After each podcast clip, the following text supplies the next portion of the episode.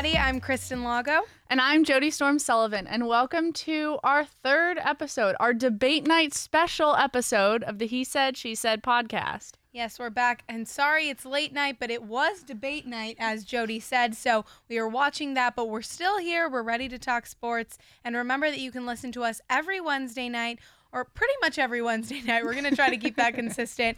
Uh, you can listen to us on SoundCloud or watch us on YouTube. And now we have something special. You can actually subscribe to us on iTunes. So be sure to check us out there. You can podcast app, search us He Said, She Said podcast, and we're the cute little pink and green logo there. yes, we also, are. Also, fun fact if you don't like to stay up as late as us on a Wednesday night, you can listen to us Thursday morning on your commute to work or while you're eating breakfast, all of that fun stuff. That's a great idea. I would listen yeah. to us in the morning. I would. I mean, I think we're entertaining. So we're going to start off pretty much the same as we always do. We have a segment that we like to call the fast pitch. So me and Jody, uh, we look up kind of what we see as a fun story that we've seen in the sports world, something that we don't tell each other beforehand. We're going to kind of pitch it to each other. We're actually going to time each other this time. So we're going to we're going to keep it on time this time. So I think Jody, you have the timer. I'm going to get yep. started first. All right, I'll give you a countdown. All right. Three, two, one. All right, I'm gonna start off with this. Who dat? Who dat? Who am I talking about? The New Orleans Saints. So I don't know if everybody saw this, but I am enamored by young children who love sports. I think Jody feels of the course. same. Slash half of the United States and the world feels the same. So this story will resonate with you guys. So it was a young um, Saints fan. He's on the sidelines. He's actually 14. Uh, an incredible story. He suffers from a very rare liver disease, which has um, kind of shortened his height. He's he looks very young, but he's standing on the uh, sidelines at the New Orleans Saints Carolina Panthers game. A Carolina Panthers player comes before kickoff, starts dancing in the end zone, and he literally shouts at them and goes, "You can't dance here. You can only dance in your end zone. Oh no, you can't do that. Dance in your end zone, but don't dance in mine." And it looks like his intimidation tactic worked because the Saints end up beating the Panthers 41 to 38. You could take it as he's the, you know, special key to that or the Saints offensive attack and the field goal kick at the end, but I loved it. You got to take a look. Super funny. Nice job. Got that fast pitch right under a minute. Bam. I'm proud. I'm proud. All right, let's see if I can uh, do the same and We'll deal out a little bit of heat of my own. 60 seconds. Here we go. I'm ready.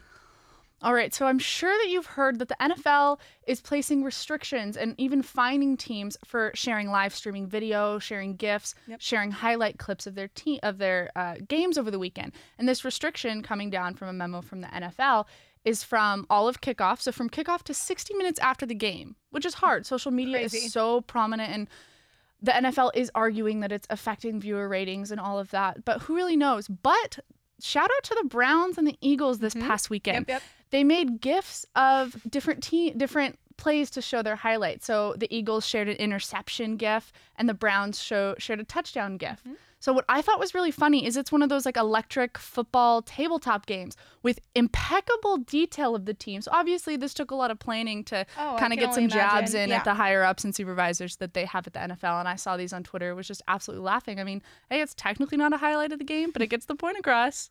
I think, and you're right on time too. Oh, but I think perfect. we'll give it.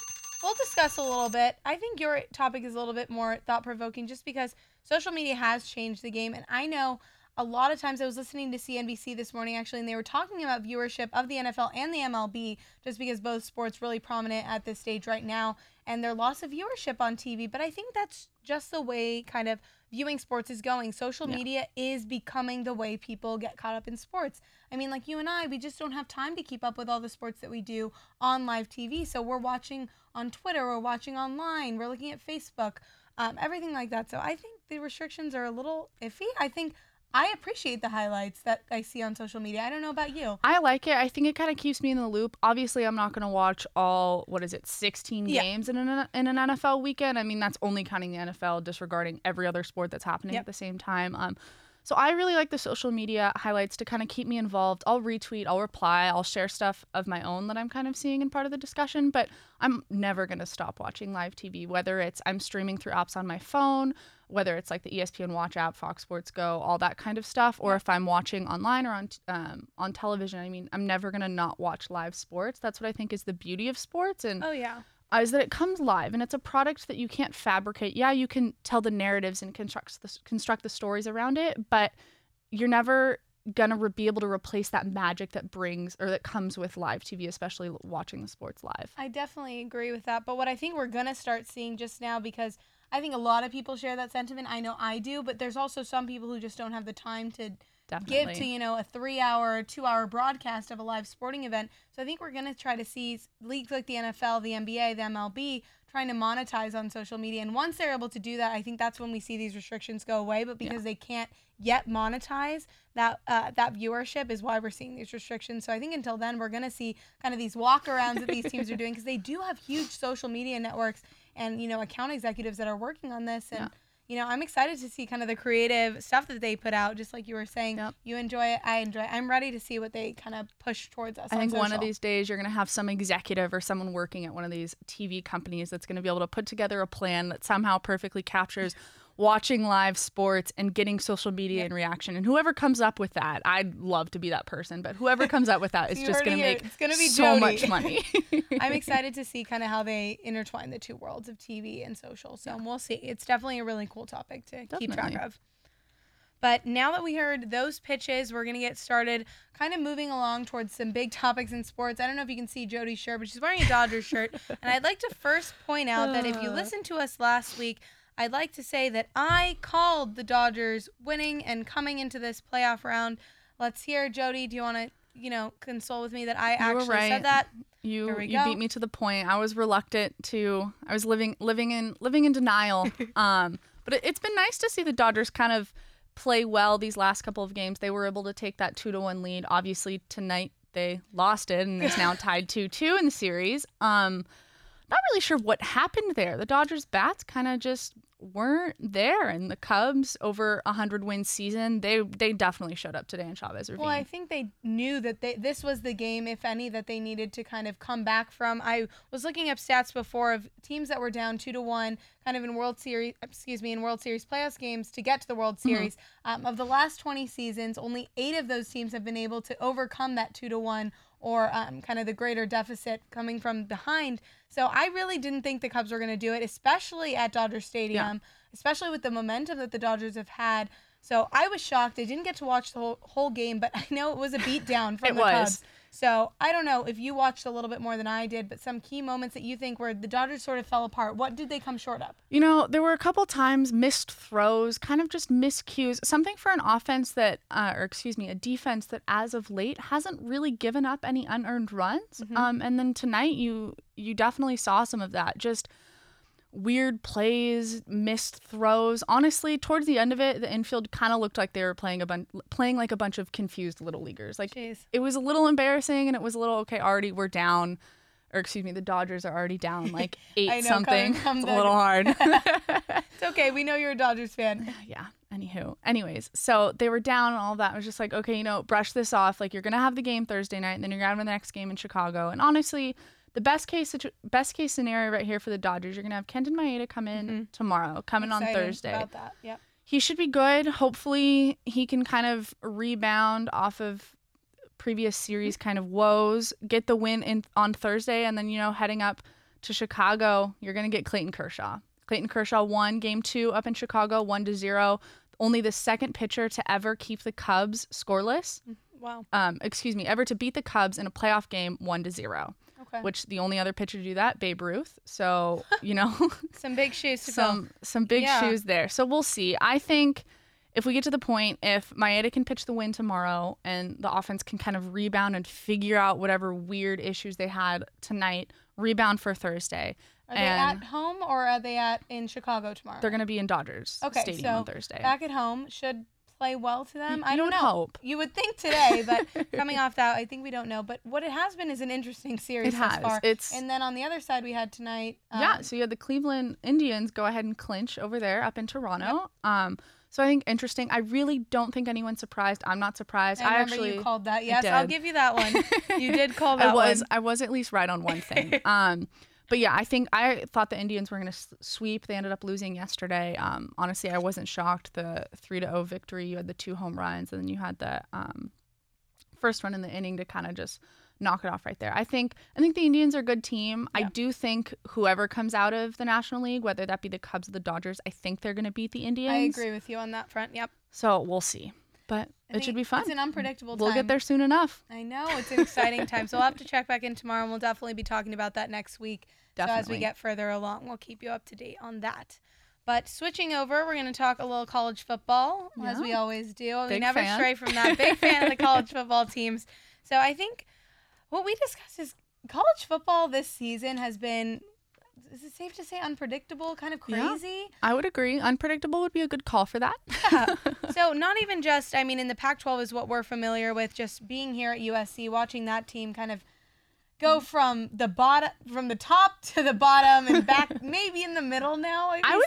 Honestly, I'd put them at the top team in the South Division. Obviously, Not their in rankings and their standings aren't going to match that right now. Um, but I would I would put them as a solid number three in the Pac-12, and then in that top spot in the South. Uh, we'll see how they can go through the rest of the season. Obviously, um, if they are able to win out and Utah can pick up one more loss, then they're going to end up winning the South Division and moving to the Pac-12 championship game. I I don't see them beating Washington considering it's up at Washington, maybe if it was here in the Coliseum, I I, think they'd be able to do one. it. But up in Washington, I, I really see um, that team just being really strong and kind of making a resurgence. I was talking with a couple people the other day. We were joking about how when Washington came and beat USC last season Mhm. at Thursday, that kind of was a turning point for the program. Not probably as big as some people would be like, oh, like a turning point, but it was it kind of knocked some dominoes into place and those kind of fell in succession and now here we are Washington up at the top of the Pac-12 North they're undefeated Jeez, I still can't believe that. And I think that's why so many college football analysts kind of underestimate the Pac 12 just because over the years it's been so unpredictable. If we look at the past 10 years, you really can't pick two teams that have been at the Yeah. top consistently because coming into this season, I think you and I both would have said Stanford would have Easily. clinched the Pac 12 North at least. The Yeah. Pac 12 South is always a little bit of a toss up, I would say. I mean, just the fact that UCLA is doing so poorly and the Arizona school is doing so pretty much so poorly, Yeah. and you have Utah and Colorado is the real underdog there that I still don't understand really how they Yeah. turned their program around. I mean, we, I mean, excuse me, USC did beat them, but still a toss up down in the South. But the North is really what gets me. I think having both Washington teams ranked one and two, they've yet to play each other this season, so I think true. that's going to be the game to watch. I'm that'll really be a lot of excited fun to what is see it that. the Apple Bowl Apple Cup up there. I don't know what it's called. see, because I never pay attention to the Washington schools. they're just like oh they're up in Washington because I think a lot of people took them for granted. And like I said, that's why nobody Yeah. really pays attention to the Pac 12 and they really kind of put them under. But I do think Washington is a huge contender this year. I'd like to see USC come out. Obviously, I'm a little bit, Yeah. I think we're both a little biased, but I'd like to see USC. I think it's going to be a good game. Both teams, I think, have equally matched talent, great coaching staffs behind them. But I think it over there in Washington, they are away, USC yeah it's going to be a really tough game, especially I think with the elements too. If it if it rains on them up there, they're gonna Washington is definitely gonna have the advantage and the momentum of being undefeated and knowing that if they beat this USC team, really solidifying their kind of quest to the playoffs this year. Definitely. They'll have the elements on their side. I have a good friend from middle school who's up at Washington. Mhm. Actually, a couple good friends from high school and middle school. They're up at Washington, but I was talking to one of them recently and she's like, Yeah, you know, Washington's playing so well and I'm really excited. And she's like, I've become a college football fan. I was like, You know, that makes me really happy that, you know, the success of that program is creating more college football fans. So that's always fun to see. So honestly, I'm super jealous that she gets to be up there for that USC Washington game in a couple weeks. I'm actually going. I just booked my flight, so, So I will jealous. give you some context on that. I'm excited. I've never been to Washington. I It's heard Seattle is beautiful. beautiful. I Other than Seattle. the rain, I'm not a big fan of that, but I'm excited.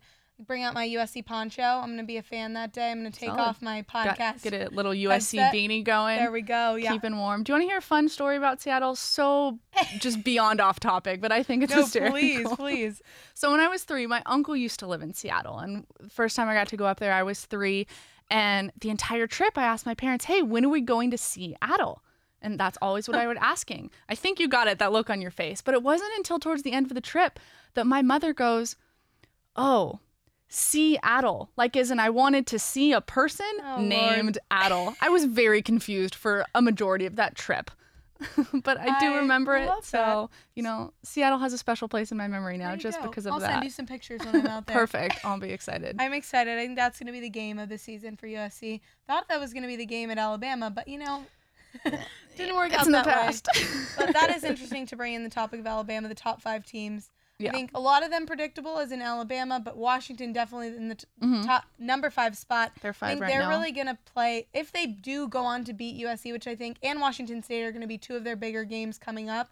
and they get into that college playoff, I think it's really going to be interesting to finally see, you know, a big contender from the South. We had Stanford last year, but they just broke down They this did. Season. I, mean, Christian McCaffrey hasn't even been a real element on I know. I know he's been hurt. He's it, something. I think like a hamstring, maybe a quad injury. He's been dealing with, uh, which, which is unfortunate because he's a lot of fun to watch. Even even when he's playing Great fun to against USC, I can't help but kind of root for him a little bit just because he oh, is such a talented athlete. dynamic player. And I think it's actually a little bit crazy to see how one player can affect a Mm-hmm. team so much. And I wonder when looking at USC, I often compare watching Christian McCaffrey to watching Adoree Jackson just in terms of their dynamic energy, kind of the f- element of fun that you see when you Yeah. watch them play. And if that would affect us the same way, I mean, I'm not to, I'm knock on wood on that one just because, but it's true. One player can really affect a team that much. Definitely. I mean, you look at there. someone like Sam Darnold, who now, after this past week, um, after the win over Arizona, now has the nation's highest QB uh, quarterback rating, which I is so that. impressive. Very impressive, especially for a freshman and one that come, came in